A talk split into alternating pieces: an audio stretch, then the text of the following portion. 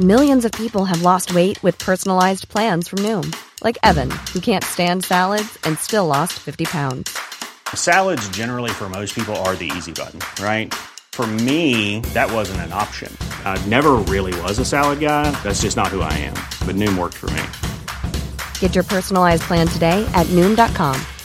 Real Noom user compensated to provide their story. In four weeks, the typical Noom user can expect to lose one to two pounds per week. Individual results may vary. I'm Sandra, and I'm just the professional your small business was looking for. But you didn't hire me because you didn't use LinkedIn jobs. LinkedIn has professionals you can't find anywhere else, including those who aren't actively looking for a new job but might be open to the perfect role, like me. In a given month, over 70% of LinkedIn users don't visit other leading job sites. So if you're not looking on LinkedIn, you'll miss out on great candidates like Sandra. Start hiring professionals like a professional. Post your free job on linkedin.com/people today. Wow. Nice. Yeah. What you're hearing are the sounds of people everywhere putting on Bombas socks, underwear, and t-shirts made from absurdly soft materials that feel like plush clouds. Yeah, that plush. And the best part? For every item you purchase, Bombas donates another to someone facing homelessness. Bombas. Big comfort for everyone. Go to bombas.com slash ACAST and use code ACAST for 20% off your first purchase. That's bombas.com slash ACAST. Code ACAST.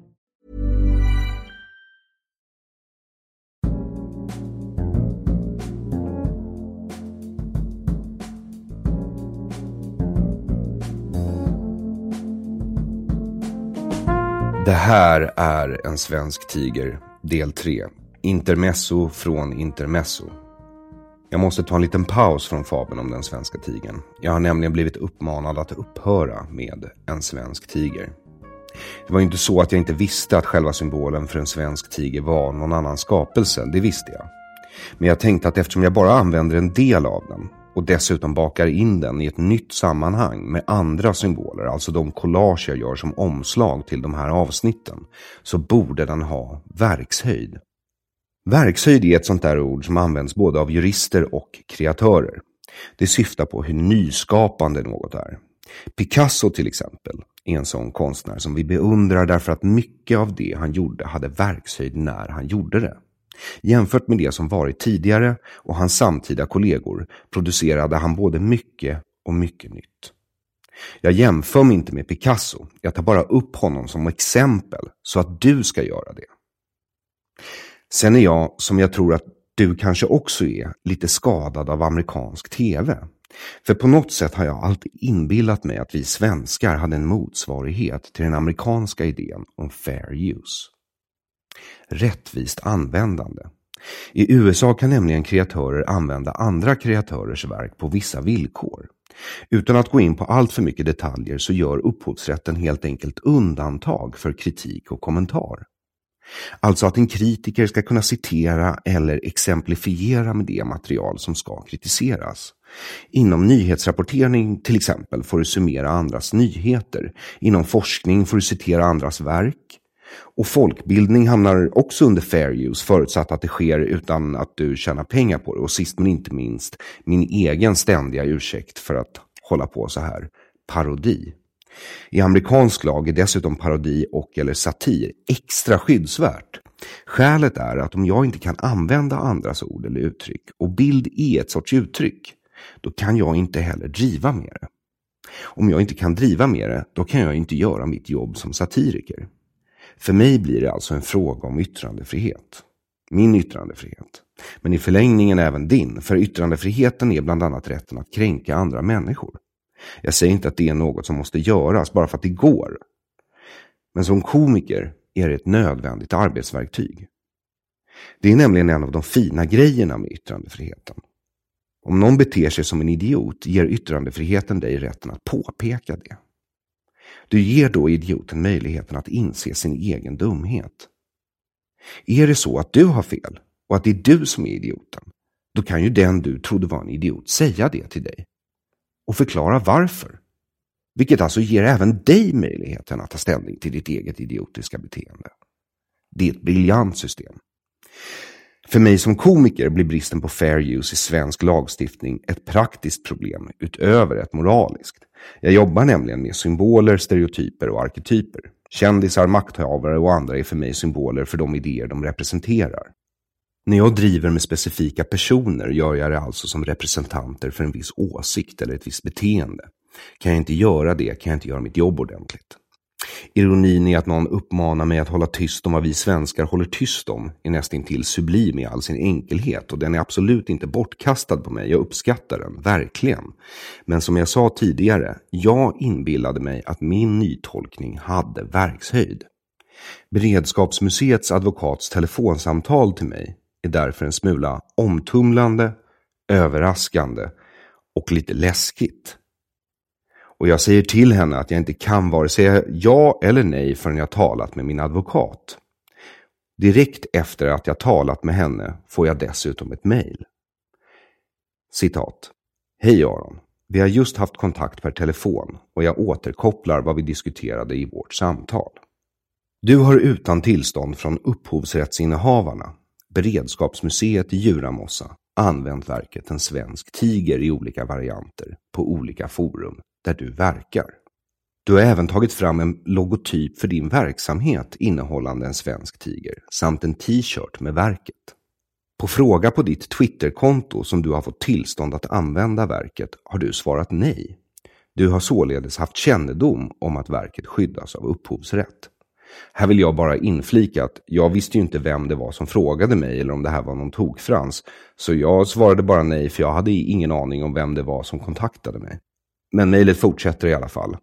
Jag har upplyst dig om att jag företräder Beredskapsmuseet i Djuramossa som innehar upphovsrätten och meddelat dig att all användning av verket utgör upphovsrättsintrång i Beredskapsmuseets rättigheter till verket. Jag har begärt att du omedelbart avlägsnar alla bilder, t-shirts, loggor etc. innehållande verket och att du destruerar de t-shirts du har i lager innehållande bilden. Jag har frågat dig om du frivilligt har för avsikt att agera enligt mitt förslag, men du har då upplyst mig om att du har för avsikt att ta kontakt med en advokat. De e-postadresser jag mejlar till har du lämnat till mig under vårt samtal. Det är således korrekta e-postadresser. Eftersom du inte bekräftat att du kommer att hörsamma min uppmaning att agera enligt ovan angivna beskrivning uppmanar jag dig nu att göra det. För att undvika rättsliga åtgärder. Du får sju dagar på dig att ta bort alla bilder, logotyper, t-shirts etc. med tigen, vilket är fullt tillräcklig tid eftersom du själv administrerar dina konton och använder dessa dagligen. Du har inte heller meddelat att du skulle vara förhindrad att agera de närmsta dagarna. Om du agerar så som föreslagits behöver jag inte inleda någon rättslig åtgärd och ärendet kan därmed avslutas. För det fall du kontaktar en advokat välkomnar jag direkt kontakt med din advokat. Du kan skicka mitt e-postmeddelande till denne så har vi kontakt istället. Med vänlig hälsning slash best regards Namnet på Beredskapsmuseets advokat vill jag inte avslöja eftersom hon inte bett om att vara med i den här podcasten och hon bara gör sitt jobb. Jag kände inte heller till Beredskapsmuseet i Djuramossa innan det här och jag misstänker att du inte heller gjorde det. Eh, när jag kollar på deras hemsida ser det väldigt trevligt ut. De har en kanonhall och en uniformsutställning. Jag noterar också att deras uppdrag i första hand är att samla in material rörande tiden 1939 till 1945. I andra hand kalla kriget, sen följer en radda andra samlingsområden. En mer misstänksam person än jag själv hade antagligen tänkt att den som har i uppdrag att samla in bevisen har också möjligheten att välja vad som ska ställas ut eller inte. Så jag får påminna mig själv om att det är en fullt rimlig prioriteringsordning för ett museum om svensk militärhistoria. Och att museer alltid väljer vad de ställer ut. Det är inget konstigt i det. Det enda som skulle säga emot det är att de tydligen prioriterar uniformshistoriken först i femte hand. Vilket kan tyckas märkligt med tanke på att det i alla fall enligt hemsidan verkar vara en av museets absoluta höjdpunkter. Det och att de verkar vara lika glada som alla andra att berätta att kampanjen gick ut på att vi skulle hålla tyst utan att för den skulle berätta vad exakt det var vi skulle vara tysta om. Att deras egen logotyp innehåller verket En svensk tiger är därför inte helt betryggande. Som jag sa i första kapitlet av En svensk tiger så har jag ingen anledning att skuldbelägga någon för något som hände eller inte hände på 40-talet. När jag valde frasen och symbolen En svensk tiger syftade jag ju inte på verket utan på vaksamhetskampanjen som inleddes på uppdrag av Statens informationsstyrelse den 21 november 1941. Staten hade genomfört en liknande kampanj redan 1939 vid krigsutbrottet med det mycket talande namnet Tysthetskampanjen. Men tydligen hade inte alla fattat vinken, vilket gjorde att det fattades beslut om en ny kampanj. Och det var till den kampanjen som Bertil Almqvist skapade både bilden och texten till verket En svensk tiger. Men jag vill inte tala om verket En svensk tiger. Jag vill tala om vaksamhetskampanjen som symboliserades av verket En svensk tiger. Som Beredskapsmuseet själva skriver på sin hemsida, citat. Den blågulrandiga tigern spreds i 400 000 exemplar till kaféer, tågkupéer, restauranger, företag och personalutrymmen. Därtill fanns den på baksidan av inskrivningsböcker, på resväskor, brevpapper och kuvert och till och med i hemmet som broderi. En svensk tiger blev en symbol för hela kampanjen och ett starkt minne för alla som upplevde Sverige under beredskapsåren. Slutcitat. För det är en märklig slogan som jag påpekade i första kapitlet. En svensk tiger. Kollar man på Wikipedia liknas den vid den amerikanska kampanjen Loose Lips Sink Ships, lösa läppar sänker skepp som skulle förhindra den amerikanska allmänheten från att tala bredvid mun och på så sätt låta känslig information riskera amerikanska soldaters liv genom att läcka till fienden. Med den avgörande skillnaden att USA givetvis var en krigförande part i andra världskriget och därför hade skepp att sänka. Sverige var neutralt, påstår det. Det var inte med i kriget. Det hade inga skepp att sänka. Så vad var det svenskarna skulle hålla tyst om? Och gentemot vem? Ett skämt som jag inte kommer ihåg vad jag hört lyder Sverige var neutralt under kriget. Fram till 1943 var vi neutrala på tyskarnas sida och från 43 på de allierades. Det är givetvis inte sant. Men om det finns ett korn av sanning i det betyder det att Sverige var pro-tyska under kriget. I alla fall fram till 1943. Vilket gör vaksamhetskampanjen ännu märkligare. För om Sverige stödde tyskarna fram till 1943 innebär det ju att när vaksamhetskampanjen drog igång 1941 hoppades vi alltså att tyskarna skulle vinna kriget. Det var det jag ville att en svensk tiger skulle handla om. Inte Bertil Almqvists verk. Bertil Almqvist var inte ansvarig för kampanjen, han skapade bara den grafiska lösningen. Och bara för att han skapade tigen behöver inte någon som helst skugga falla över hans andra verk. Jag växte upp med familjen Hedenhös. De böckerna förgyllde min barndom och jag blev inte nazist bara för att tecknaren till de böckerna en gång tecknade en svensk tiger. Lika lite som jag blev rasist av att läsa Tintin. Lite självhatande blev jag kanske av att läsa Bamse, men det tror jag hade med socialismen att göra. Krösus Sork, liksom Gargamel, är vidriga antisemitiska stereotyper som försöker utmåla värdeskapande som någonting dåligt.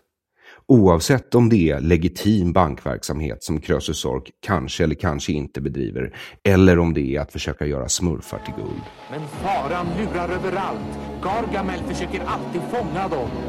Oh, jag hatar smurfar! Och den svenska tigen kanske är skapad av Bertil Almqvist. Men vaksamhetskampanjen är det som sagt inte. Den är en händelse i Sveriges historia. Och som sån tillhör den faktiskt alla svenska medborgare. Mig, dig, alla. Jag hade dessutom i processen redan gått vidare från Bertil Almqvists tiger till min egen som jag köpt för egna pengar i en leksaksaffär för att sedan måla gul med blå teckning.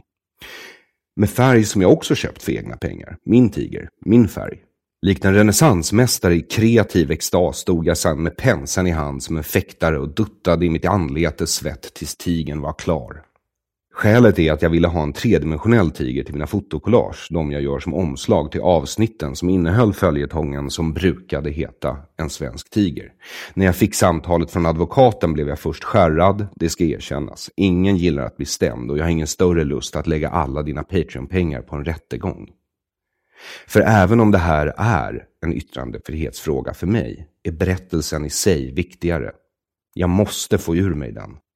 Den tynger nämligen mer på mitt samvete än hotet om stämning. Hittills har det mesta av dina pengar gått till research. Resor för att knyta kontakter och intervjua folk som Dave Rubin eller Ann Heberlein där jag måste säga att resan till LA kändes lite mer exklusiv än resan ner till Lund. Inget illa ment Ann. Men Palmer slår dimma som en öppen cabriolet slår hala kullerstensgator från medeltiden vilken dag i veckan som helst. Jag har redan lagt ner löjliga summor på väldigt ovanliga och dyra böcker som research för just det här projektet som brukade kallas för en svensk tiger. Senaste exemplet heter Paying for Hitlers War, The Consequences of Nazi Hegemony for Europe. Den kostade över 700 kronor och jag köpte den för bara ett kapitel skrivet av en enda forskare. Känslan av att läsa det kapitlet, att veta vad du har betalat för det kapitlet, är ren lyx. Alldeles oavsett om det är bra information eller inte. Det jag och du betalar för är forskarens enorma tid och tillgång till arkiv. Så man får verkligen hoppas att den gjort ett bra jobb. Jag har också lagt dina Patreon-pengar på en privatdetektiv för att få fram förundersökningen till Virtanen Wallin-fallet, dock utan framgång. Så jag vill verkligen inte slösa det sista av pengarna på en rättegång som advokaten jag kontaktar för att hjälpa mig påpekar kan komma att bli väldigt, väldigt dyr. Men om det ändå kommer till det så hoppas jag att du står bakom mig. Min första tanke efter samtalet med min egen advokat är i alla fall att det inte är några problem. Det är ju bara att jag tar bort bilderna på Bertil Almqvists svenska tiger och låter designa om loggan till podcasten, drar tillbaka t-shirtarna och byter ut den mot den nya med min egen tiger, så är saken klar. Och så blir jag lite taggad istället. Det är sällan ens sigillmagi får en så omedelbar effekt i omvärlden. Inte för att jag tror på magi, det gör jag inte. Men jag använder det esoteriska perspektivet, som jag lite pretentiöst kallar det för, som en del av min arbetsprocess, som jag också lite pretentiöst kallar det för. Esoterika är ett finare ord för magi. Ytterligare en sån där sak som jag inte tror på, men som jag har läst mycket om och ser som värdefullt i mitt jobb. För det är ingen slump att nazisterna valde den romerska örnen parad med solkorset. Eller att Sovjetunionen använde pentagrammet, den femuddiga stjärnan som inom hedendomen användes för att binda eller skydda mot ondska. Eller att svenska flaggan pryds av ett kors. Symboler har styrka och oavsett om de används medvetet eller undermedvetet så vädjar den rörelse som väljer sina symboler till det som de symbolerna representerar. Som jag ser det finns det två världar. Den verkliga världen, den oförsonliga, kalla, meningslösa verkligheten där vi när som helst kan gå under av saker helt bortom vår kontroll. Och så finns människans värld, den samling sagor vi berättar för oss själva och varandra för att ge tillvaron mening.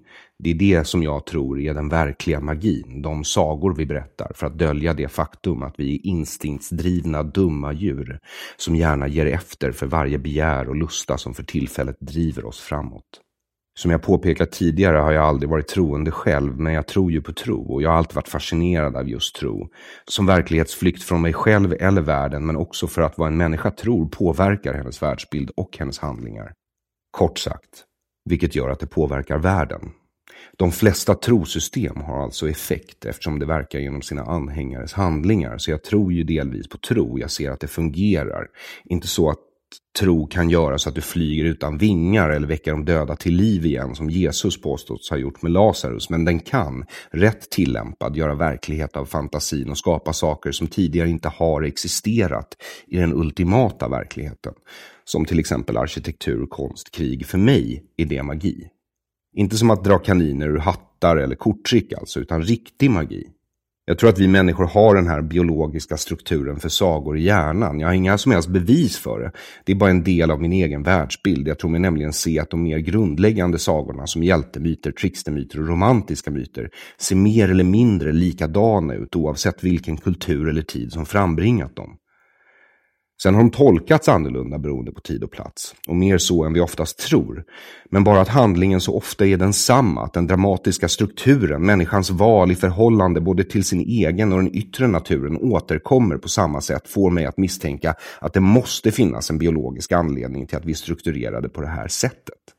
Det verkar helt enkelt för mig som att det här var det bästa system vår biologi kunde komma på för att få oss att förstå vår verklighet på ett sätt som maximerade våra chanser för överlevnad så mycket som möjligt.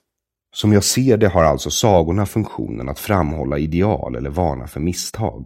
Hjältemyten lär dig om kamp och självuppoffran. Trickstermyten varnar dig för att blint följa dina impulser såsom hunger eller lust. Och den romantiska myten får dig att längta efter att hitta någon att skaffa avkomma med, hur jävla irrationellt det än kan verka. De hjälper oss att överleva helt enkelt. Magi, det är metoden att omsätta din fantasi till verklighet. Magi har två beståndsdelar om man ska tro på magin. Vilket jag alltså inte gör. Men den har två beståndsdelar. Vilja och medium. Om du till exempel är grottmänniska och det du vill helst av allt är att äta dig mätt, då är ditt medium dina sinnen och din kropp. Dofta, se, smaka, lyssna, känna dig fram till något ätbart för att sedan med hjälp av dina händer och din mun få det i dig. Men ett bättre exempel är kanske jag själv. Jag är komiker. Min vilja är att förklara verkligheten för dig så som jag ser den, utan att du hatar mig så mycket att du slår ihjäl mig. För att kunna göra det måste jag få dig att skratta åt det jag ser. Mitt medium är ord. Mina trollformler kallas för skämt. Och om jag är tillräckligt duktig på min magi lyckas jag både formulera och framföra trollformen så att effekten blir skratt. Det är väl magi om något. Om du är arkitekt är viljan att bygga ett hus, ritningarna blir ditt medium.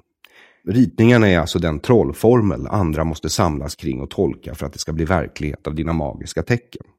Ett bra exempel på en väldigt medveten och sammanhållen arkitektur är Albert Speers arbeten för Hitlers regim. Jag vet inte om du har sett Undergångens arkitektur av Peter Cohen. Det är en plågsamt vacker dokumentär om Tredje rikets estetiska ideal och den är väl värd din tid. Jag rekommenderar den starkt. Som kuriosa kan nämnas att Hitler beordrade Speer att bygga enligt ruinprincipen. Med det menade han att alla byggnader skulle se vackra ut om tusen år som ruiner. Övervuxna av murgröna med trevligt rokokosällskap och picknick i gräset framför precis som en klassicistisk målning från 1700-talet. Så de sagor vi berättar för oss själva och varandra spelar alltså roll. Bryggan mellan människans fantasi, sagorna och den ultimata verkligheten där vi bara råkar finnas för att sedan råka dö, är du. Du är bryggan mellan de världar som människan existerar i. Och med tanke på hur pretentiöst det låter kan du haja att jag lagt ner både tankekraft och möda när jag har valt ut de symboler som ska representera projektet som brukade kallas en svensk tiger. Collaget är alltså en form av sigillmagi, eller om du är född på 90-talet, en mem. För mig är det en del i arbetsprocessen där jag visuellt försöker gestalta det jag vill säga. Som du säkert märkt på både Krossa socialismen och Your feelings are hurting my thoughts är jag inte särskilt subtil. När så en advokat kontaktar mig och säger åt mig att upphöra med verksamheten kan jag inte annat än tolka det som att magin faktiskt fungerar. Kanske inte helt optimalt, men den har någon sorts effekt. Jag hoppas verkligen att du skrattar nu, för det här skämtet kan komma att stå mig dyrt. För säkerhets skull ber jag en polare som är advokat att kontakta Beredskapsmuseets advokat och kolla så att det i alla fall inte är några problem med att jag använder min egen tiger. Hon svarar honom. Hej, Tack för ditt mejl. En plastfigur av en tiger så som den på bilden finns det uppsjöar av. Givetvis har figuren inte något att skaffa med verket en svensk tiger. Om någon däremot använder uttrycket en svensk tiger och använder en tiger som illustration till texten istället för verket en svensk tiger utgör detta upphovsrättsintrång. Då verket omfattar även texten en svensk tiger. Detta har prövats av PRV vid ansökan om registrering av varumärke med text en svensk tiger. Därmed, om din klient önskar använda en tiger, vilken som helst utom Bertil A's verk, står det honom givetvis fritt att göra det. Om han däremot använder en tiger som anspelar på verket, en svensk tiger, kan bedömning komma att göras att det kränker upphovsrätten till verket. För övrigt är ovan nämnda endast en bedömning av det du har skickat till mig i nu aktuellt mejl. Om en slutprodukt visar sig anspela på verket, en svensk tiger, har jag i uppdrag att vidta åtgärder. Gällande anledningen till att jag kontaktade din klient har han, så som jag ser det, vidtagit begärda åtgärder för att undvika rättsligt efterspel. Han har tagit bort alla bilder med en svensk tiger från nätet, så vitt känt. Han ska förstöra samtliga kvarvarande t-shirts och han får inte anspela på verket en svensk tiger i något avseende.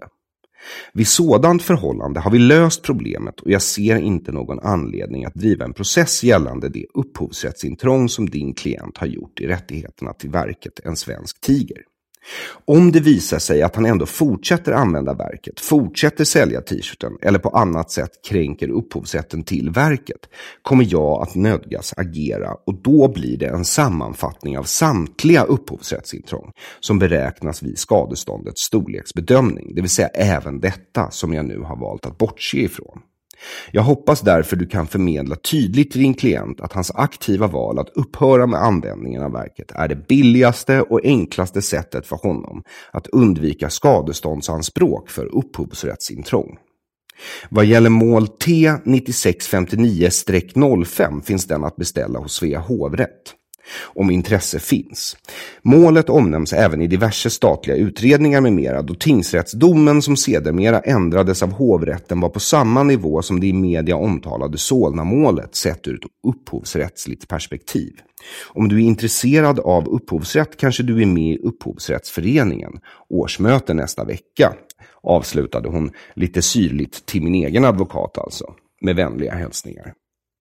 Och där är jag fast. Jag har lagt en stor del av det senaste året på att göra research för en svensk tiger. Att jag inte får använda Bertil Almqvists tiger kan jag gå med på. Beredskapsmuseets upphovsrätt gäller till 2042. Jag tyckte själv dels att jag bara använde en del av tigern och då definitivt i ett nytt sammanhang. Dessutom under ramen för både satir och folkbildning så min ståndpunkt är att det hade verkshöjd men om upphovsrättsinnehavaren ser saken annorlunda tar jag hänsyn till det. Särskilt om jag riskerar att bli stämd.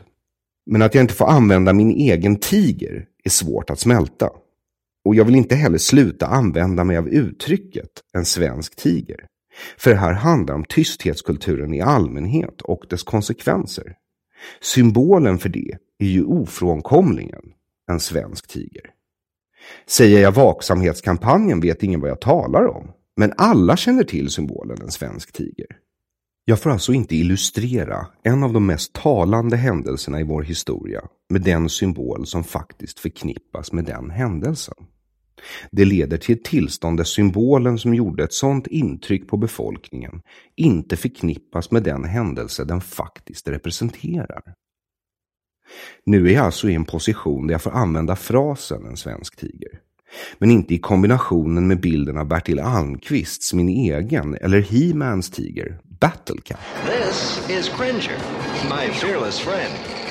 Ingen tiger alls. Eller så får jag använda min tiger, men inte ihop med frasen en svensk tiger. Den största svårigheten ligger i att hon också hävdar han får inte anspela på verket en svensk tiger i något avseende. Slutcitat. I något avseende alltså. Då kan jag inte ens tala om vaksamhetskampanjen. Först leker jag med tanken att döpa om följetongen till En jude ryter.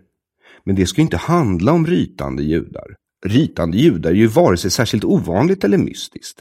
Nu ska det handla om varför vi svenskar tiger. Det är lite mystiskt. Alla vill veta. Men det handlar som sagt inte om verket, en svensk tiger. Det är ju bara en symbol för tystnaden. Mitt verk handlar om tystnaden i sig. Jag är ärligt talat less på att höra om kriget och dess förflutna. Det känns i alla fall så. Jag tror att det är en automatisk reflex som jag märker, inte bara hos mina bröder och vänner och mig själv som delar min bakgrund, utan hos svensken i gemen. Nästan en aversion. Den svenska kulturen sträcker ut sig i ett evigt nu, ett nu utan förflutet eller framtid. Och varför skulle det inte vara så? Vi är ju trots allt världens bästa land. Så bra att vi inte ens behöver nämna det. Och jag är rädd för att den svenska historielösheten, initierad och implementerad av arbetarrörelsen, har gjort så att även du ska vara helt ointresserad av det jag har att berätta för dig. Då vågar jag ändå lova att det är en mycket spännande berättelse som sträcker sig över mer än ett sekel och involverar några av de mest framträdande människorna i modern politisk historia. Försöker man prata om vad Sverige gjorde under kriget möts man antingen av Ja, men det där vet ju alla, så det är väl ingen idé att prata om. Varpå en besvärande tystnad infinner sig. Eller, och det är vanligare, så möts man av en oförstående tystnad från de som fortfarande köper nationalmyten. Effekten blir att ingen ifrågasätter den. Nationalmyten, perfekt sammanfattad i Statstelevisionens egen dokumentär Tvärvändningen om gränsstängningen 2015. Sverige hade varit neutralt, tagit emot flyktingar från de ockuperade grannländerna och från nazisternas koncentrationsläger. Det är alltså den myt som Sverige fortfarande saluför, både till sina egna medborgare och till medborgare i andra länder, år 2017. Det är därför viktigt att du och jag tar itu med den, För Socialdemokraterna bygger hela sitt självrättfärdigande på just den myten. Det är den grund varpå Sveriges moraliska anseende vilar. Det är ur den vi hämtar den rätt som gör oss till en moralisk supermakt. Soft power, mjuk makt, det är den enda makt vi har. Särskilt efter att vi nedmonterade vårt eget försvar. Det är antagligen därför det blir så viktigt att lagstifta om att det ska räknas som ett allvarligt brott att skada Sveriges anseende, så att det påverkar våra relationer med stater och organisationer som ägnar sig åt terror eller förtryck.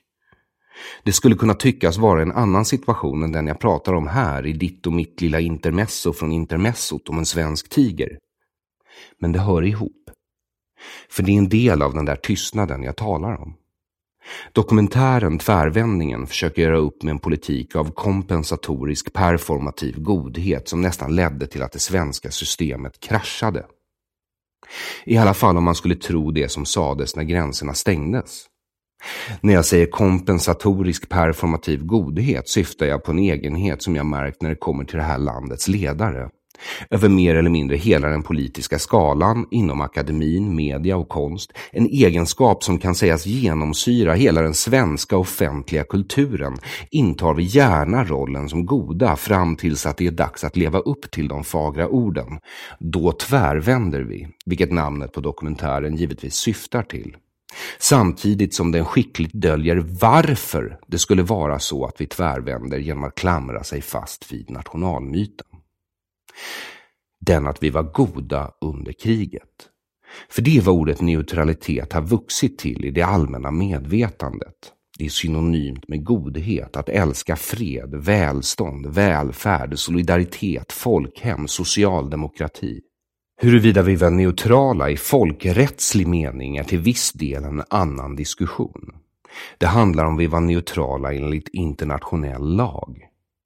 Kompensatorisk är ett freudianskt begrepp som syftar på att man undermedvetet eller medvetet kompenserar för en verklig eller inbillad otillräcklighet genom att bli bra på någonting annat. Kompensatoriska beteenden brukar associeras med mindervärdeskomplex. Performativ godhet är det vi blivit bra på för att vi inte är goda. Och någonstans vet vi att vi inte är goda. Så vi spelar goda, vi överkompenserar. Performativ betyder skådespel. Det är en föreställning om godhet. Och jag säger inte att vi nödvändigtvis är onda, utan som människor är mest felbara. Ack vi arma syndare och så vidare. Inget fel i det. Men rätt långt ifrån en moralisk supermakt. Och den perfekta symbolen för det är en svensk tiger. Inte konstverket givetvis, kampanjen. Så att jag skulle sluta nu, innan jag ens har börjat på riktigt, kommer inte på fråga. Någonstans mellan den andra juristen och den tredje juristen jag talar med är jag bokad att föreläsa på föreningen Heimdal i Uppsala den 22 mars 2018 enligt den gregorianska kalendern. Jag är bokad att tala under rubriken En svensk tiger och vet att jag inte får säga vad jag vill hur jag vill. Och jag vet att jag sällan talar om känslor, men det är en fruktansvärd känsla. Känslan av att behöva vakta sin tunga. Missförstå mig rätt, du bör och ska vakta din tunga, så att den inte ljuger. Men om du har något att säga som du upplever som både viktigt och sant och som berör oss alla, då känns det inte bra. Särskilt inte om det sker samma vecka som regeringen lägger fram en grundlagsändring för att begränsa informationsfriheten och den tillsammans med några av våra största massmedier utövar påtryckningar mot Google om att begränsa våra sökresultat.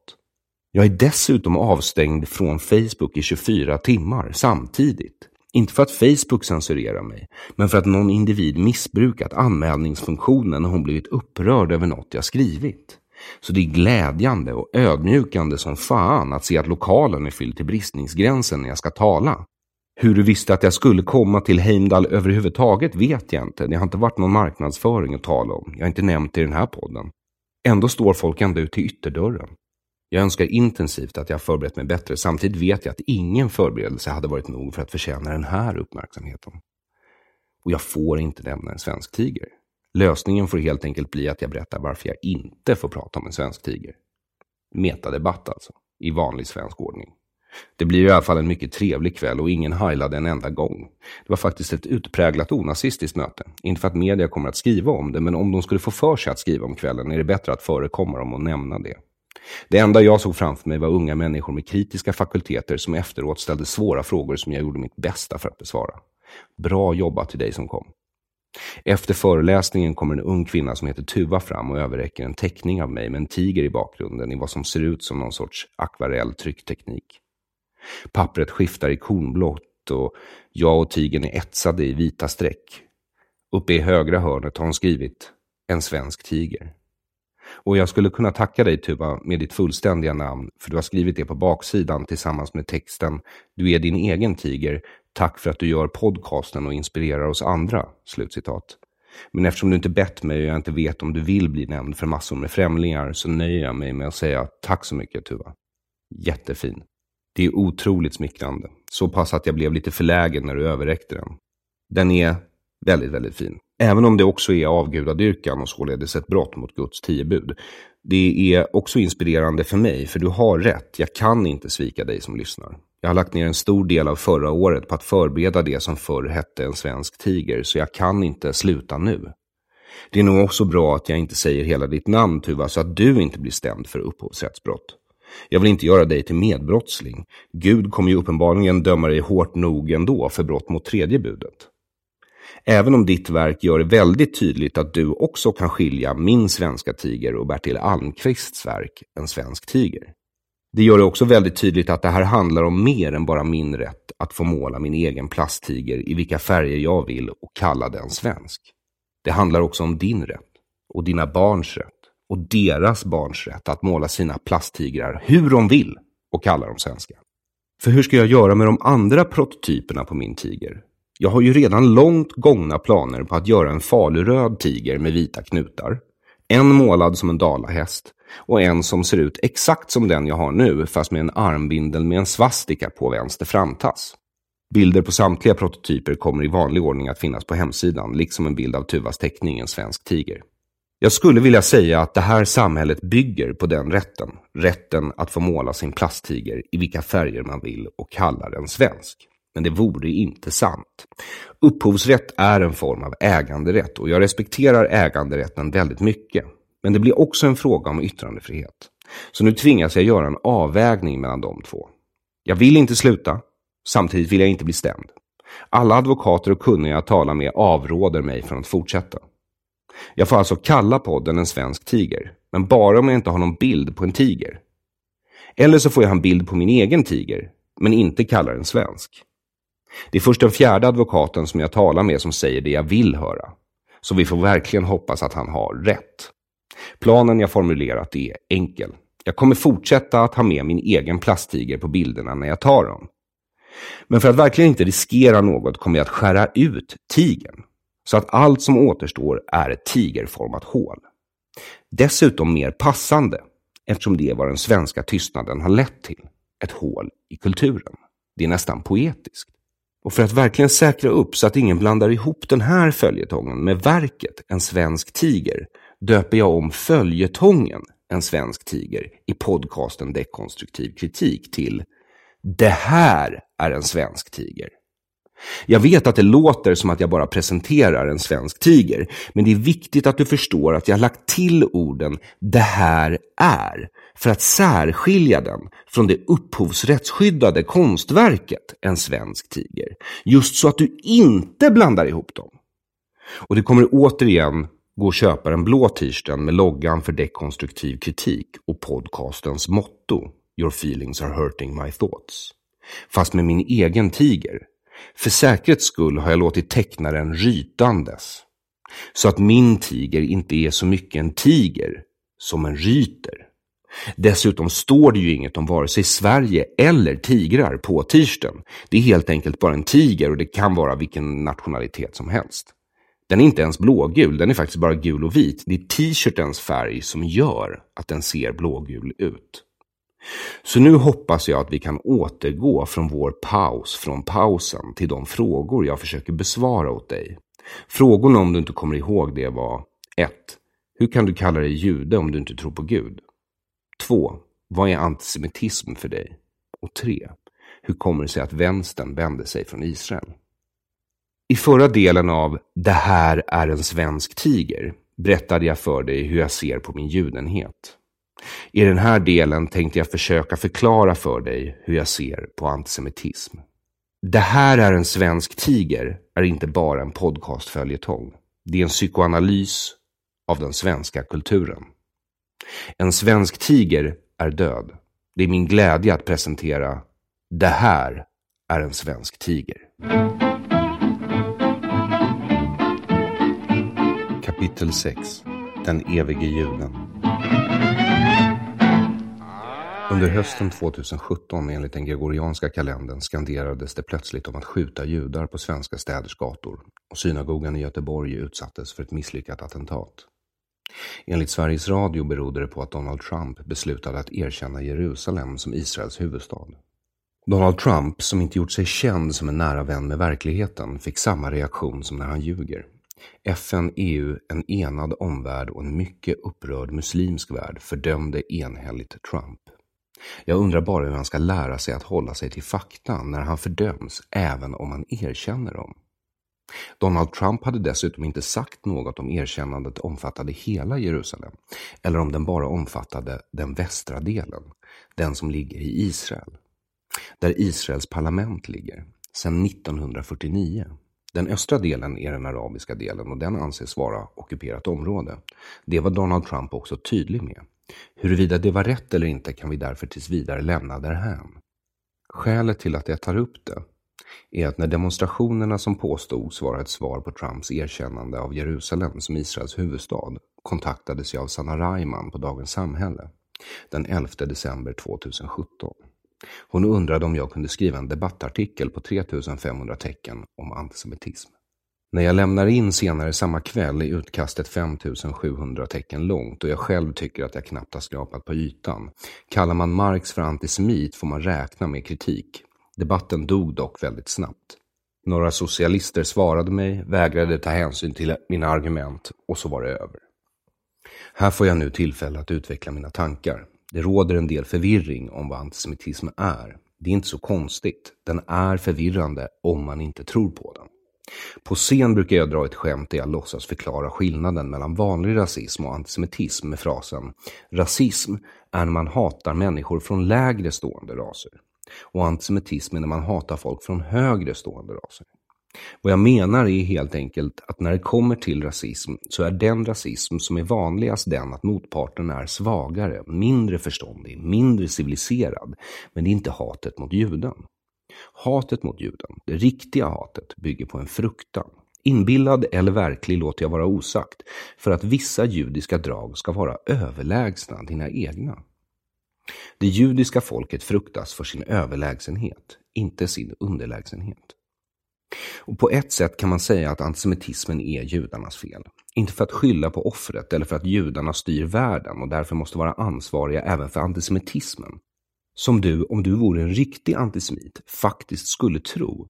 Utan för att antisemiten tror på judiska sagor som judarna berättat för sig själva för att kunna känna sig speciella. Det är ju en sak om jag som är uppfostrad till det på riktigt skulle tro att Gud framträdde för Moses och hela det judiska folket i Sinai. Men det vore ju konstigt om även du tog mig på orden, utan bevis.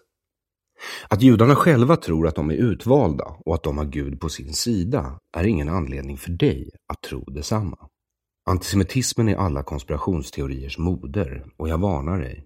Det blir lätt lite snurrigt när man talar om antisemitism eftersom det är en konspirationsteori. Människor som tror på konspirationsteorier börjar agera som om de vore sanna. Därför låter varje försök att beskriva vad som pågår vansinnigt.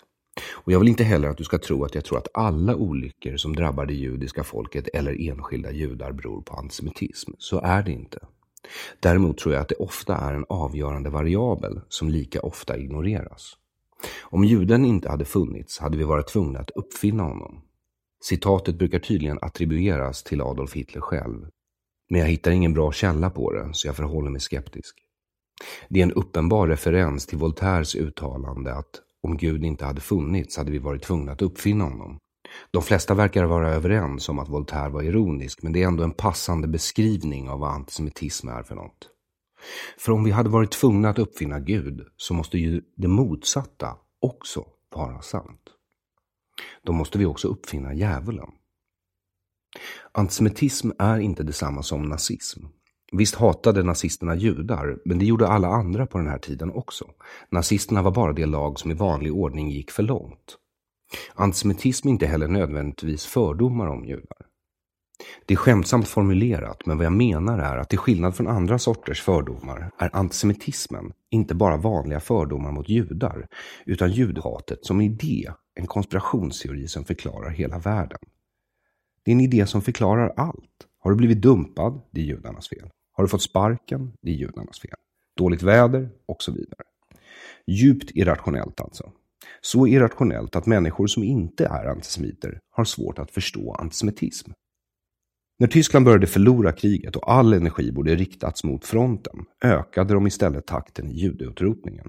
Det är inte logiskt, men det är rationellt om du tror att judarna är roten till all din olycka. För då tänker du att om vi bara blir av med dem kommer allt annat att ordna sig. Nu visade ju Tysklands förlust att detta är ett oriktigt antagande. Det primära jag letar efter när jag vill identifiera antisemitism är alltså myten om judarnas allmakt, för det är konspirationsteorins kärna. Fantasin om judarnas allsmäktighet. I slutändan är det inte så mycket mer än ett väldigt vanligt logiskt tankefel som kan drabba vem som helst. Intelligensnivå har inget med saken att göra. Väldigt intelligenta människor gör det lika ofta som dumma. Det behöver inte ens ha med judar att göra. Det logiska tankefelet är detsamma oavsett vilken konspirationsteori du tror på. Du vill hitta en enkel förklaring på en rad fenomen, lika eller olika, som kanske eller kanske inte hänger ihop. Är du antisemit är det judarna som är den enda saken som förklarar allt. Är du tredje vågens feminist är det patriarkatet. Är du socialist är det kapitalet. Men antisemitismen är den antagligen äldsta bevarade konspirationsteorin. Som jag påpekade ovan är det inte en fråga om fördomar, vare sig negativa eller positiva. Skillnaden kan verka svår, men är egentligen rätt enkel. Låt oss säga att det finns en fördom om att kenyaner är bättre på långdistanslöpning än andra folkslag. Mellan 1998 och 2012 var 20 av 25 vinnare av Boston Marathon kenyaner. Det finns många, både verkliga och inbillade anledningar till detta. Kenya är ett land med strax över 47 miljoner invånare. När man undersökt saken är det bara män och kvinnor från en enda stam, Kalenjin-stammen, med en population på mellan 4 och 5 miljoner som producerar de här löparfenomenen. Att alla kenyaner skulle vara bättre på maratonlöpning är alltså en fördom. Förklaringarna till varför just kalenjinstammen är så mycket bättre sträcker sig från kost till geografisk belägenhet, de lever på hög höjd, till genetiska fördelar som fler röda blodkroppar och lägre densitet i benmassan. Vissa förklaringar är mer troliga än andra och vissa är säkerligen mer fördomsfulla än andra. Men en sak är säker. Ingen av förklaringarna är att Kalenjin springer så snabbt för att de styr världen. Fördomar om judar är att de kontrollerar bankväsendet och media. Men det är inte så att de kontrollerar bankväsendet för att de har en kunskapsintensiv kultur som fokuserar på hög utbildning. Att de var förbjudna att hålla på med någonting annat än affärsverksamhet av både kyrkan och skråväsendet så att de inte hade något val. I det medeltida Europa var det en synd att ha ränta. Så de enda som kunde ta ränta var judarna. Kristna ansåg att det var smutsgöra. Lite fick den kristna världen faktiskt skylla sig själv. Ger man bort något så lönsamt som bankverksamheten kan man inte bli sur när personen man gav banken till tjänar pengar på den. Men om du är antisemit är inte judarna överrepresenterade inom media för att de har en kultur som älskar och hyllar just kultur. En kultur där det skrivna ordet är centralt har gjort att just kulturen blir väldigt viktig. Det finns också studier som tyder på att i alla fall askenasiska judar, alltså judar från framförallt Östeuropa, ska ha genetiskt högre intelligens. Fördomen i det här fallet hade alltså varit att alla judar är bra på kultur för att de älskar kultur eller för att de är genetiskt smartare. Men det är inte vad en antisemit tror. För judar kontrollerar inte media och bankväsendet på grund av alla eller någon av dessa faktorer, utan för att de styr världen. Märker du skillnaden? Inte ens om judarna styrde världen skulle judarna få styra världen för att de var bra på det. Nej, då skulle judarna styra världen för att de styr världen. Så du ser att logiken inte riktigt går ihop. Det är tankefelet.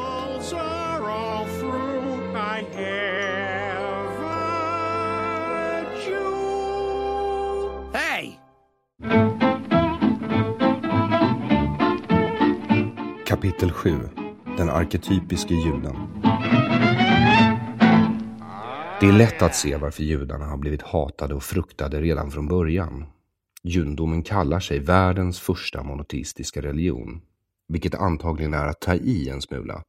Monoteistiska kulter har med allra största sannolikhet uppstått då och då under mänsklighetens utveckling. De allra flesta för kort tid för att ha någon större inverkan, och numera är de bortglömda. Judendomen har av någon anledning överlevt i nästan 3800 år. Den stack också ut redan från början. För visst antog antisemitismen en annan karaktär med kristendomen, men den fanns innan det. Det måste drivit politisterna till vanvett idén om att det bara finns en gud. Som jag sagt tidigare, om politismens lockrop är kom och var som alla andra, är monoteismens svar nej. Jag vill att du accepterar mig trots att jag är annorlunda. Monoteismen sår fröet till det som en dag ska bli individualismen. Politister är oftast kollektivister. Att kalla sig Guds utvalda folk är inte heller populärt och en smula rasistiskt. Även om det är en smula oklart exakt vad judarna är utvalda till och huruvida det är något bra eller inte. Och judarna anses allmänt vara bra på affärer, men blir man av med förhuden i den första deal man gör är det klart att man lär sig. Juden som mytologisk arketyp hamnar i det hedniska medvetandet under Trickster. Trickstern är ofta handens, uppfinningarnas och korsvägarnas gud. Som exempel kan nämnas den grekiska tricksterguden Merkurius. Hans namn kan härledas från ordet för kvicksilver, mercury, den flytande metallen som ändrar form efter underlag. Men från det namnet kommer också ordet merkantil. Och jag vill att du lägger ordet merkantil på minnet. Det är det gamla ordet för handel eller affärer. Och det var vad man för inte alls länge sedan brukade både säga och skriva om juden att han var merkantil. Köpmannen i Venedig, vilket blir ännu tydligare på engelska eftersom ordet för köpman är merchant, är bara ett exempel. Men i politistiska religioner är Trickster bara representationen av kaos i världen. Han är vare sig god eller ond. Så huruvida en kultur hatade judar innan kristendomen behövde inte bero på just handeln, även om aspekten att judar hänger ihop med kommers är äldre än kristendomen. Men med kristendomens asketiska ideal och förkastande av den materiella världen till förmån för livet efter detta förändrades arketypen av juden. Jungs bild av arketyperna är bundna till hans tid, hans plats och hans strängt kristna uppfostran. I Jungs uppdelning av arketyperna förvisas den i politistiska kulturer mångfacetterade trixten som ibland är ond och ibland är god. Till dels det han kallar vår skugga, det Freud skulle kalla vårt id, detet. De där impulserna vi inte ens vill erkänna att vi har, men som vi ändå emellanåt faller offer för. Och dels till hans arketyp, djävulen. För Jung har en poäng med att i monoteistiska kulturer förändras också tricksten. Där Gud står för allt som är gott och ordning i världen är all oordning djävulens verk. Det blir också tydligt att han är ohjälpligt fast i sin egen kultur när han hävdar att andra religioners trickstergudar skulle representera den rena ondskan. Han refererar själv konstant till dem som en sorts djävul. Men Jung har en poäng. Tänk dig själv att du är en nyomvänd hedning som just övergett Tor och Oden för den enda sanna guden som dessutom i sin fysiska form är jude själv och får höra att hans eget folk inte erkänt honom som gud. Utöver anklagelsen om att judarna mördade Kristus, även om Jesus återuppstod efter bara några dagar, vilket rent juridiskt borde räknas som mordförsök. Men inte ens då erkände judarna honom som Messias. Du har just gått från att kräva att alla ska vara som alla andra till att hålla med judarna om att det bara finns en gud, så att vi alla ska kunna vara vara som alla andra igen, så får du höra att de där jävla judarna fortfarande inte tänker vara som alla andra. Det är ju nästan ingen skillnad, tänker du. Om något är det en uppgradering eftersom du får äta fläsk och slipper klippa dig i snoppen det första du gör. Varför vill då juden fortfarande inte bli kristen? Det måste känns fruktansvärt frustrerande. Och nu, när du inte är politist, så representerar juden plötsligt inte längre bara ett annorlunda inslag i gatubilden. I monoteismen är Trickster förvisad till rollen som djävul. Det var det Jung hade en poäng om. Om han inte är djävulen själv så är han åtminstone en av hans demoner. Särskilt juden. Månglaren i templet som inte tänker på sin plats i himlen utan bara tänker på handel, på pengar. Materialism är anledning nog att försaka sin eviga själ. Inte för att judarna hade någon själ att försaka eftersom de inte ens hade tagit emot Jesus och blivit frälsta, men ändå. Judendomens fokus på det här livet snarare än livet efter detta. Att det för att uttrycka det mindre omständligt är månglarna i templet som Jesus kastar ut gör att den judiska arketypen i den kristna föreställningsvärlden, inte överallt och hela tiden givetvis, men ibland löpte en större risk att förknippas med just djävulen. Och det är här vi hittar kärnan i antisemitismen. Det där logiska tankefelet jag talade om när man bara vill ha ett svar på alla frågor. All ondska i en monoteistisk värld kommer från djävulen. Om judarna är förknippade med djävulen, då bär de ju minst delansvar för allt som går åt helvete på jorden. Det är myten om judarnas världsherravälde, deras jordiska övermakt. Att du alltid kan skylla dem för det som går dåligt, pesten, svälten, kriget, finanskrisen, men aldrig berömma dem när något går bra. För då är det Gud, inte djävulen, som verkar. Förr skyllde man judarna för pesten eller missväxten, senare för bankkriser och krig. Från romerska kyrkans judehat går sedan en rak linje in i reformationen. Luther kanske gjorde upp med avlatsbrevet, men han gjorde inte upp med romerska kyrkans antisemitism. Om något övertrumfade han den. Och det är givetvis känsligt att kalla den moderna protestantiska kyrkans fader för antisemit, men jag frågar mig varför han annars skulle publicera en bok som hade titeln citat om judarna och deras lögner. Slutcitat. Du måste medge att det låter en smula antisemitiskt, eller åtminstone att det inte är en särskild PK-titel. Redan i inledningen skriver han att han citat, har varnat kristna att vara på sin vakt mot dem. Han menar judarna och fortsätter citat, jag skulle inte trott att en kristen skulle låta sig luras av judarna att dela deras exil och elände, men djävulen är denna världs gud. Slutcitat. Helt i enlighet med arketypen av juden. Och så fortsätter det. Citat. Vad ska vi kristna göra med denna förbannade och förkastade ras som kallas judarna? De lever bland oss och vi vet att de ljuger, förtalar och kastar förbannelser. Slutcitat. Det är en bra fråga, för om det han säger är sant räcker det fan inte med att bara sitta och tala om det. Och du har tur, eftersom Luther inte bara var en bokmal utan också en handlingens man. Han står inte utan råd på hur man ska lösa det judiska problemet, han inte. Citat. Det första vi måste göra är att bränna synagogorna. Slutcitat. I början av sitt liv ville Luther att man skulle behandla judarna med värdighet, men bara för att kunna konvertera dem. Han var för en så kallad visiteringspolitik, vilket i praktiken innebar hembesök i syfte att få judarna att se ljuset. Och du vet ju hur irriterande det kan vara. Och efter åratal av försök att konvertera judar tröttnade Luther och hans bitterhet gentemot folket som förkastade sin herre fick honom att tro att om judarna förkastade Jesus så måste givetvis det bero på att Gud hade förkastat judarna. Som bevis anförde han att Gud hade låtit förstöra templet och fördriva judarna från Israel. Citat. För sådan fruktansvärd gudomlig vrede är tillräckligt med bevis att det med säkerhet har fel och gör fel. Även ett barn kan ju förstå det.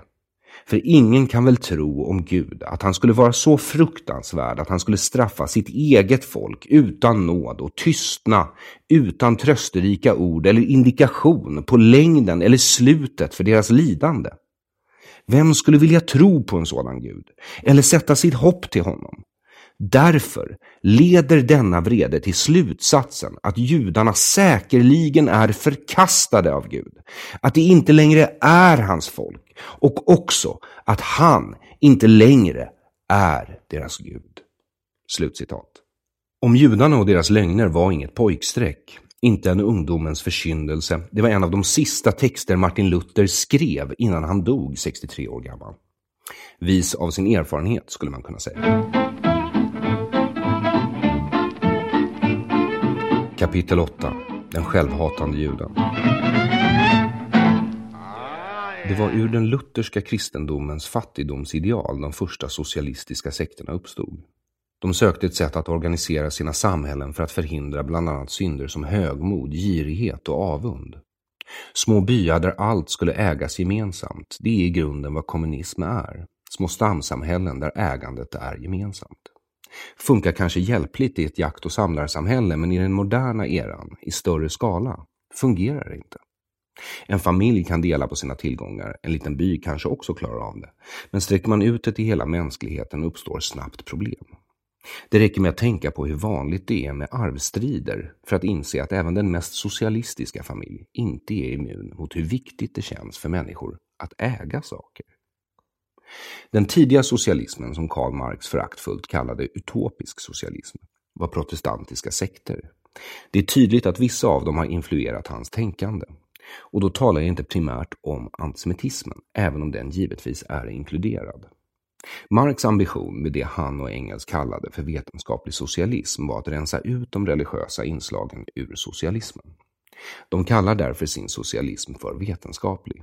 I verkligheten är den allt annat än vetenskaplig eftersom den förutsätter sin egen slutsats och sen ger sig ut på jakt genom historien för att bevisa den slutsatsen.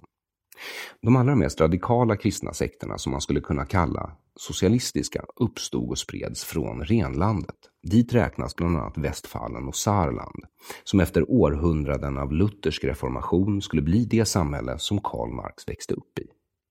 Det marxister vanligtvis refererar till som den tidiga borgerliga revolutionen kallas av alla andra nämligen för just reformationen. Som de flesta utopiska rörelser gick dessa oftast under, nästan lika snabbt som de uppstod. En av de tidigaste lutheranska sekterna var anabaptisterna. Kväkarna och menoniterna kan spåra sitt ursprung till den bland annat. I grunden är det en pacifistisk rörelse, men en smula världsfrånvänd. Förföljelse var därför oundvikligt. De kunde inte svära eder som en del av sin tro, vilket verkligen misstänkliggjorde dem i ett samhälle som upprätthölls på den tiden med just eder. Och i vanlig ordning kan det sluta riktigt illa alldeles oavsett hur goda avsikter man har. Faktum är att i minst ett fall kan vi med säkerhet säga att det var just på grund av de goda avsikterna som det gick åt helvete. Det teokratiska anabaptistiska kommunistiska kungariket i Münster etablerades 1534. Det är en av de märkligare och mindre ihågkomna händelserna i europeisk historia. 1534 övertog staden Münster i Holland av en anabaptistisk sekt. I början var anabaptisten nämligen apokalyptisk och när stadens köpmän körde ut det katolska prästerskapet i Münster och deklarerade sig lutherskt strömmade anabaptister till Münster i tron att det var det nya Jerusalem och det enda som skulle stå kvar efter undergången. Som sagt, de var en smula världsfrånvända. Men entryism fattade de, verkar det som. Det tog inte lång tid innan de hade tagit över hela staden, bland annat med hjälp av just köpmannafamiljerna som i någon sorts messiansk extas lät döpa om sig. De som inte lät döpa om sig, både katoliker och protestanter, kördes ut i vinterstormen utan sina tillgångar. Tryckpressens uppfinnande hade lett till att den här typen av sekter snabbt kunde sprida sitt budskap och följare flockades till staden som skröt med att ha avskaffat egendom och infört månggifte. I ett av dem skriver de citat, Vi har samlat våra tillgångar i en gemensam pool under diakonernas ansvar och tar bara därav i enlighet med våra behov. Slutcitat. Låter inte lite bekant? De ville tillbaka till den tidiga kristendomens kommunism, små grupper av människor som delade på allt och bara tog i enlighet med sina behov. Inte särskilt långt ifrån Karl Marx egen vetenskapliga socialism slutmål således, bortsett från att han helt enkelt verkat skippa fortsättningen. Citat, vi prisar Gud genom Kristus med ett hjärta och sinne och hjälper gärna varandra med varje sorts tjänst. Slutcitat. Vilket skulle kunna låta lite mänskligare än den vetenskapliga socialismen om inte annat. Men i verkligheten innebar det givetvis att människors tillgångar konfiskerades och att de som inte ville vara med på de nya reglerna avrättades. Det är som du säkert vet alltid ett mystiskt gap mellan socialistisk teori och socialistisk praktik. Experimentet höll i mindre än ett år. Men tankarna som låg bakom det experimentet överlevde på andra håll. Det var ur denna rörelse och andra kristna idealistiska strömningar som Marx inspirerades till idén om en vetenskaplig socialism. Om du tänker på det så finns det stora likheter mellan Marx syn på världen och kristen teologi. Marx tog bort det andliga och förklarade att världen styrdes av ekonomiska faktorer och att mänskligheten var indelad i klasser. Att klasserna var indelade i en evig kamp mellan den härskande och den härskade, men att en dag, när ondskan hade växt sig så stor att de förtryckta inte hade något val, skulle de resa sig i den slutliga striden mellan gott och ont. De goda skulle vinna och efter det inträder det mytiska paradiset där alla är lika, har lika och ingen saknar något. Frågar du mig så låter det som ett stelfruset helvete där ingen har en anledning att göra något nytt, men det är väl bara jag. Karl Marx tog helt enkelt ett kristet utopiskt ideal och rensade det på förlåtelsen, en av de bästa idéer som någonsin uppstått, och kärleksbudskapet som är en smula överdrivet men fint. Och vad som återstår då är dessvärre inte särskilt mycket mer än en ekonomisk teori som inte fungerar. Och antisemitism. Karl Marx pappa Heinrich var son till en judisk rabbin, men när Napoleon föll hamnade renlandet under preussisk överhöghet och bara kristna fick tjäna inom rättsväsendet. Eftersom Heinrich var advokat konverterade han hellre än att gå arbetslös. Marx kanske hade judisk börd, men han växte upp i ett kristet hem.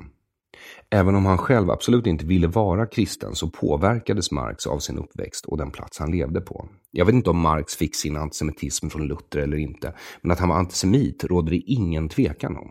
Även om man tar hänsyn till att det inte var något konstigt med lite salongsantisemitism i intellektuella kretsar på hans tid. Han faller nämligen för det logiska tankefelet, den om judarnas allsmakt. Jag har läst några få passionerade försvar av Marx mot anklagelser om antisemitism. Få, för att det är en svår position att ta. De jag har läst är också uteslutande skrivna av socialister. Marxistiska socialister. Några andra verkar inte vilja försvara honom. Och när man läst dem är man absolut övertygad om att Karl Marx inte kan vara antisemit. Förutsatt att man inte har läst urkunderna såklart. Då förstår man nämligen att enda sättet att försvara honom, det är att helt hoppa över de grövsta bitarna i texten helt och hållet och bara fokusera på andra saker Marx har skrivit än just de texter som är rent antisemitiska. I debattartikeln jag skrev för Dagens Samhälle citerade jag en text av Marx med den neutrala titeln, i alla fall om man jämför med Martin Luthers titel på sin egen bok, så kallar Marx sin bok om judefrågan en text han verkar ha skrivit utan att ha frågat judarna om något överhuvudtaget. Det socialistiska försvaret mot den är att dels så var Marx ironisk när han skrev nedsättande saker om judar och dels så var den inte ens ironiskt antisemitisk utan anti-antisemitisk.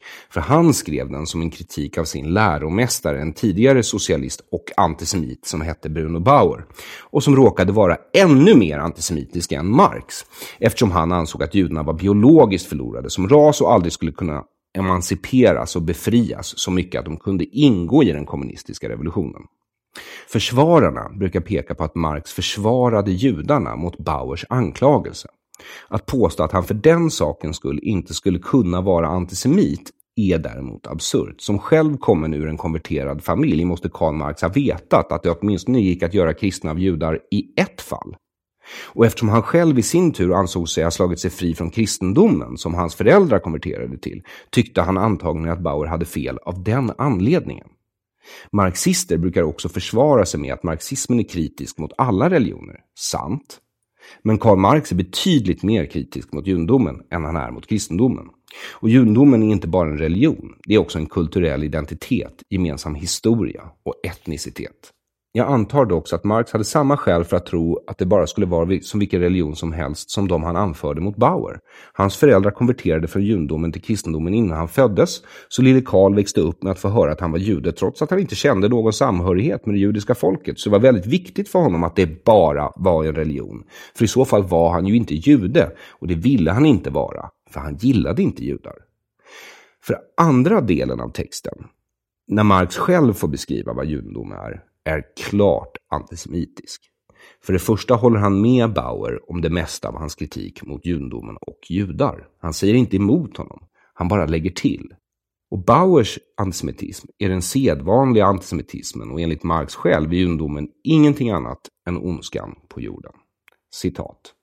Pengar är Israels avundsjuka gud framför inga andra gudar får finnas. Seden är judens riktiga gud. Hans gud är blott illusionen av en sedel. Hans egen nationalitet är en illusion som döljer att hans riktiga nationalitet är köpmannens och pengarnas. Slutcitat. Marx förnekar judarna rätten att vara judar och ja, Marx vill förbjuda all religion. Det skriver han själv. Ordet han använder är förbjuda. Det är så du vet att Karl Marx är auktoritär i grunden. Implementationen av hans tankar blir alltid diktatur. Liberal demokrati befriar dig att dyrka vilken religion du vill, eller ingen alls. Men den tänker inte tvinga dig att vara ateist. Den ger dig bara möjligheten att vara det. Det är det som är frihet. Men att han anser judendomen vara ren ondska medan kristendomen var högre utvecklad andlighet behöver vi faktiskt inte ens diskutera. Det Marx sedan lägger fram som kritik mot Bauer är den klassiska myten om att judar styr världen. Han förklarar att judendomen är en lågt utvecklad religion vars främsta fokus är på regler gällande toalettbesök. Och han säger toalettbesök för att visa att de bryr sig bara om bajs. Kristendomen har, som han ser det, smittats av judendomen. När den kristna världen gjorde det tillåtet med bankverksamhet och att ta ränta även för kristna var det med Marx eget sätt att se på saken att kristendomen hade blivit judifierad, nedsmutsad av den judiska materialismen. Uppsatsen avslutas med orden citat när samhället väl lyckats avskaffa judendomens empiriska essens, krämandet och dess förutsättningar, kommer juden att bli omöjlig. Slutcitat. Men den mest antisemitiska text som Marx någonsin skrev är inte så lätt att hitta socialistiska försvarare av ens. Och den citerade jag inte överhuvudtaget i texten i dagens samhälle. Sidan marxist.org, som är dedikerad till att samla alla Marx texter, har valt att inte lägga upp den. Alla andra artiklar Karl Marx skrev för New York Daily Tribune mellan 1852 och 1861 finns samlade där, utom just den mest antisemitiska artikeln av dem alla. Det är väldigt många artiklar. Karl Marx skrev för New York Daily Tribune i nio år. Att det är den enda artikel som saknas kan inte ses som ett undantag. Det handlar om ett medvetet uteslutande. Ett döljande av historien.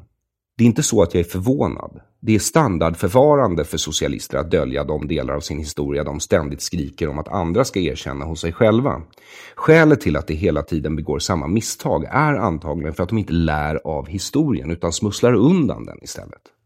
Dels ur ekonomiskt hänseende, för hade Marx själv inte utelämnat hur det gick för det där lilla kommunistiska experimentet som anabaptisterna försökte sig på i Münster 1534, ur sin så kallade vetenskapliga socialism hade mycket lidande kunnat undvikas. Detsamma gäller uppenbarligen om socialismens inneboende antisemitism. Artikeln som saknas på marxist.org heter The Russian Loan, det ryska lånet. Och vill man hitta den får man söka sig annorstädes.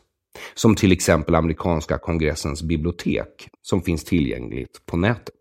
I vanlig ordning kommer du att hitta länken direkt till Marks artikel på hemsidan www.aronflam.com. Annars finns den också som original någonstans. Den såldes av auktionsfirman Christie's så sent som 2008 för 46 850 brittiska pund. Så hittar du köparen och har pengarna är det bara att lägga ett bud. I The Russian Loan skräder Marx inte orden. Han förklarar att varje världsledare styrs av en judisk bankir, Rothschild styr Frans Josef, Louis Napoleon kontrolleras helt av sin judiske minister Fold, den ryske tsaren styrs av juden Stiglitz. Men varför ska jag säga det så slarvigt när Marx egna ord är tydliga nog? Citat. Så finner vi att varje tyrann är uppbackad av en jude liksom varje påve av en jesuit. I sanning skulle förtryckarnas begär vara hopplösa och krig otänkbart om det inte vore för en armé av jesuiter som kväver tanken och judar för att plundra folks fickor. Slutcitat. Marx beskriver sedan i detalj hur judarna har ett hemligt nätverk som sträcker sig över hela världen för att driva på krig och nöd samtidigt som berikar sig själva på andras bekostnad och elände. Citat. Det riktiga jobbet görs av judarna och kan bara göras av dem eftersom de har monopol på ockerverksamhetens maskin och dess mysterier. Slutcitat. Ready to pop the question? The jewelers at BlueNile.com have got sparkle down to a science with beautiful lab-grown diamonds worthy of your most brilliant moments. Their lab-grown diamonds are independently graded and guaranteed identical to natural diamonds, and they're ready to ship to your door. Go to Bluenile.com and use promo code LISTEN to get $50 off your purchase of $500 or more. That's code LISTEN at Bluenile.com for $50 off. Bluenile.com code LISTEN. I'm Sandra, and I'm just the professional your small business was looking for. But you didn't hire me because you didn't use LinkedIn jobs. LinkedIn has professionals you can't find anywhere else, including those who aren't actively looking for a new job but might be open to the perfect role like me. In a given month, over 70% of LinkedIn users don't visit other leading job sites. So if you're not looking on LinkedIn, you'll miss out on great candidates like Sandra. Start hiring professionals like a professional. Post your free job on linkedin.com/people today. Alla judar är dessutom med på det. Från de viktiga bankirerna i toppen till den lille juden på gatan. Det är en enorm konspiration som Karl Marx avslöjar. Han påstår att judarna finansierar ett krig i östen för att sänka den engelska riksbanken. Han avslutar med att säga att det kanske bara är en slump att det trots att det har gått 1855 år sedan Kristus drev de judiska månglarna ur templet är så att de månglare som stöttar tyranner i Europa under Marx tid är judar. Citat. Kanske gör bara de lånmånglande judarna i Europa något på en större och fräckare skala. Det andra gör på en mindre och obetydlig skala. Men det är bara för att judarna är så starka som det är dags och brott att avslöja och stigmatisera deras organisation. Slutcitat. Och hoppas jag slutdiskuterat om huruvida Karl Marx var antisemit eller inte. För vad mer behöver du? Karl Marx ansåg att världens ondska, finanskriser och krig framför allt skapades av judar för att de ville berika sig själva. Att de styr världen i en hemlig sammanslutning. Om det inte är antisemitism, då är begreppet i sig meningslöst. Det är skolexemplet på myten om judisk världsdominans. Den försvinner aldrig. Samma logik som man såg bakom nazisternas allt hårdare arbete för att utrota judarna.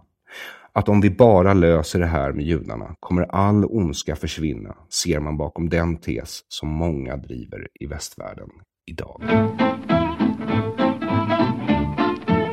Kapitel 9 Alltid lika modern.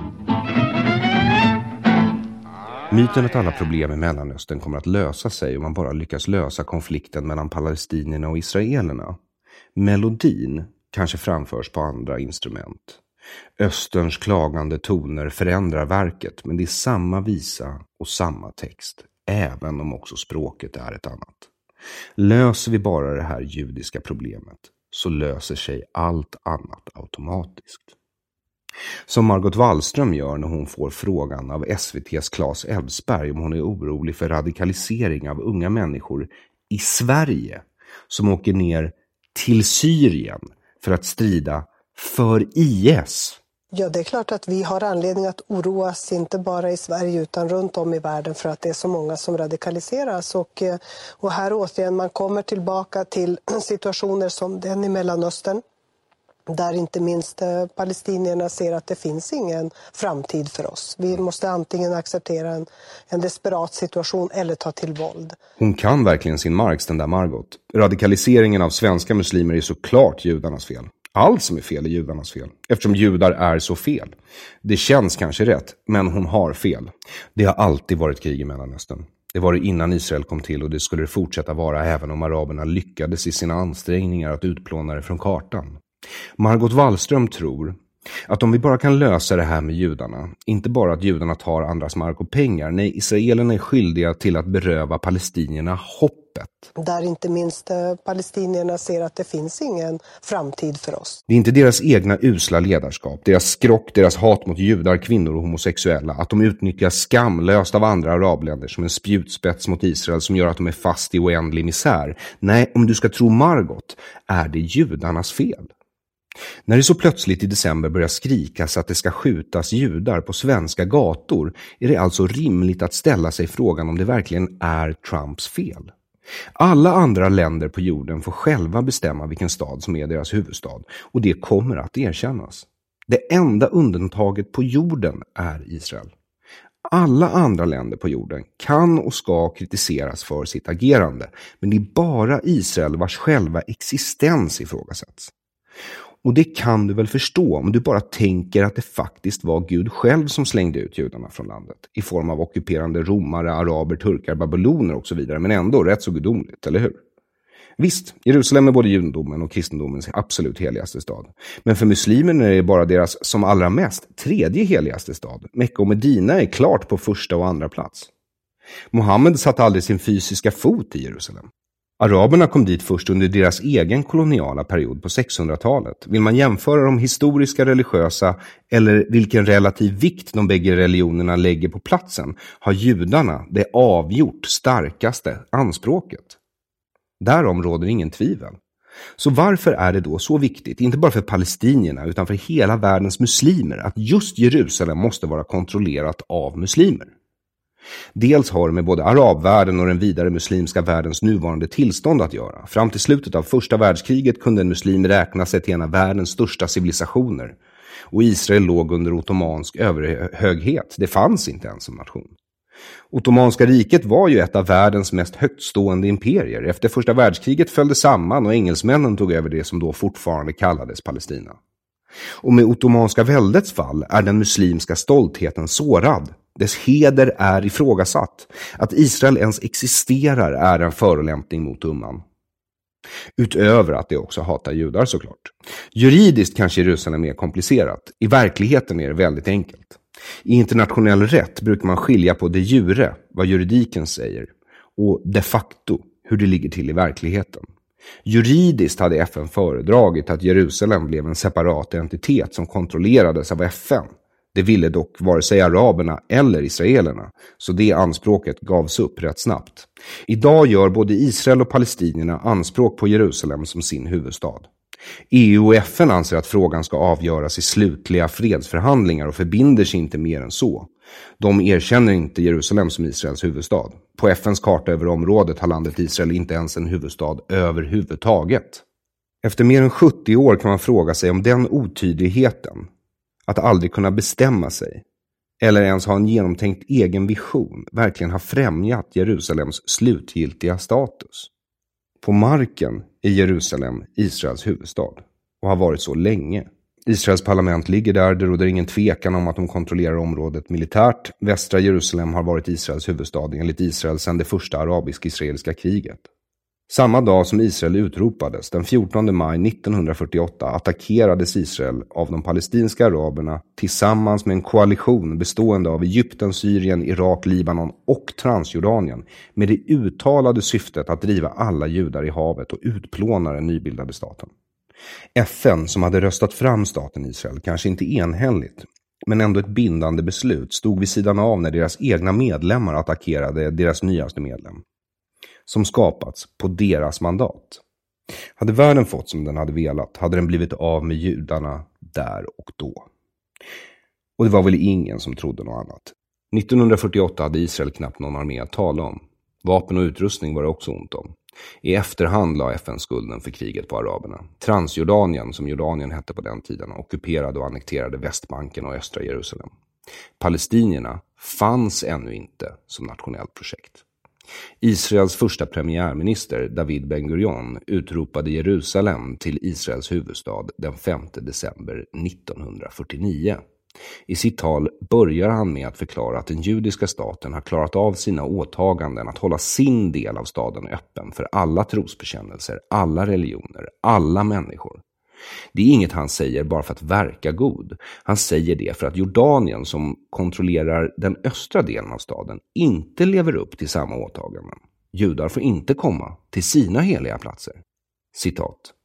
Vi dömer inte FN, som ingenting gjorde när nationer som var medlemmar av FN förklarade krig på resolutionen från den 29 november 1947, som försökte förhindra grundandet av Israel med våld, för att förinta den judiska populationen i det heliga landet och förstöra Jerusalem, det judiska folkets heliga stad. Hade vi inte kunnat motstå anfallarna som gjorde uppror mot FN skulle det judiska Jerusalem blivit bortsopat från planetens yta det judiska folket hade blivit utplånat och staten Israel hade inte uppstått. Sålunda är vi inte längre moraliskt bundna av novemberresolutionen eftersom FN inte kunde implementera den. Slutcitat. Det sa alltså Ben Gurion 1949. Den palestinska självständighetsrörelsen startade på 60-talet. Innan dess ingick de palestinska arabernas ansträngningar i den arabiska koalitionen. Någon nationellt medvetande utöver det arabiska och det muslimska fanns inte. I PLOs första stadgar från 1964 nämns inte Jerusalem överhuvudtaget. Det är först efter sexdagarskriget 1967 när Israel tar kontroll över också östra Jerusalem, från Jordanien vill jag understryka, som PLO framför sina krav. De gör en särskild poäng av att föra in det i stadgarna från och med 1968 och framåt. I nutid har judar varit majoritet i Jerusalem sedan 1870-talet. Antagligen var det så innan också. Det fanns en stad där Jerusalem nu står redan innan kung David grundade Jerusalem cirka 3000 före vår tideräkning. Det är en av världens äldsta städer. David gjorde den däremot till de judiska stammarnas huvudstad och hans son Salomo lät bygga det judiska templet där. Då låg det i något som kallades judarike, vilket kanske ger dig ytterligare en hint om de historiska anspråken till området. Som du kanske minns från förra avsnittet så var det den romerska kejsaren Hadrianus som döpte om området till Palestina efter Bar Kokhba-upproret runt 130 enligt den gregorianska kalendern. Och han gjorde det för att straffa judarna, för att utplåna den judiska nationen. Att dagens antisemiter kallar sig antisionister gör dem inte mindre antisemitiska. För varför skulle du annars vara emot bara en enda statsbildning på jorden när det finns så många, långt mycket värre, att välja bland? Hade det varit fråga om bara statsbildningar med orättvisa system eller som förtrycker minoriteter borde inte Israel vara vare sig din första eller enda prioritet. Det sättet att tänka är om vi bara kunde lösa judefrågan. Samtidigt så säger ju Israels kritiker att det inte går att lösa judefrågan eftersom judarna kontrollerar USA.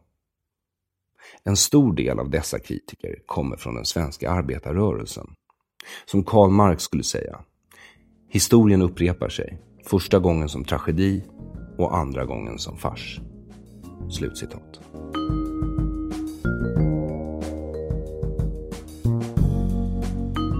Tack för att du har lyssnat på Det här är en svensk tiger del 3. De två tidigare delarna kan du hitta på www.aronflam.com, Patreon, Soundcloud och Youtube. Om du gillar det jag gör, dela och sprid det gärna. Det gäller givetvis också om du inte gillar det jag gör. Bifoga bara en kritisk kommentar och posta det i hemliga grupper där du inte kan övervakas av Putin, Cambridge Analytica, FRA eller mig. Om du vågar sprida den offentligt hyllar jag dig förbehållslöst. Ditt mod gränsar då till dumdistrighet min vän. Men i ett land utan pungkulor är den med pung kung. Så var en kung och fram med pungen. Ett särskilt tack till dig som också langar upp penningpungen på Patreon där du kan hitta mig om du söker på mitt namn Aron Flam eller på Swish nummer 0768 943737 0768 9437 37. Vill du donera bitcoins finns adressen bifogad i beskrivningen under avsnittet på hemsidan www.aronflam.com. Där kan du också köpa t-shirts, en krossa socialismen t-shirt i lysande klarröd med texten socialism i ondska på baksidan och snart också en blågul t-shirt med den amerikanska flaggan på men alltså i svenska färger och texten dekonstruktiv kritik som är den här podcastens namn och mottot dina känslor sårar mina tankar fast på engelska så det blir “Your feelings are hurting my thoughts”. Tills nästa gång, tack för att du har lyssnat, tack för att du stöttar den här podden och ha en god tidsenhet.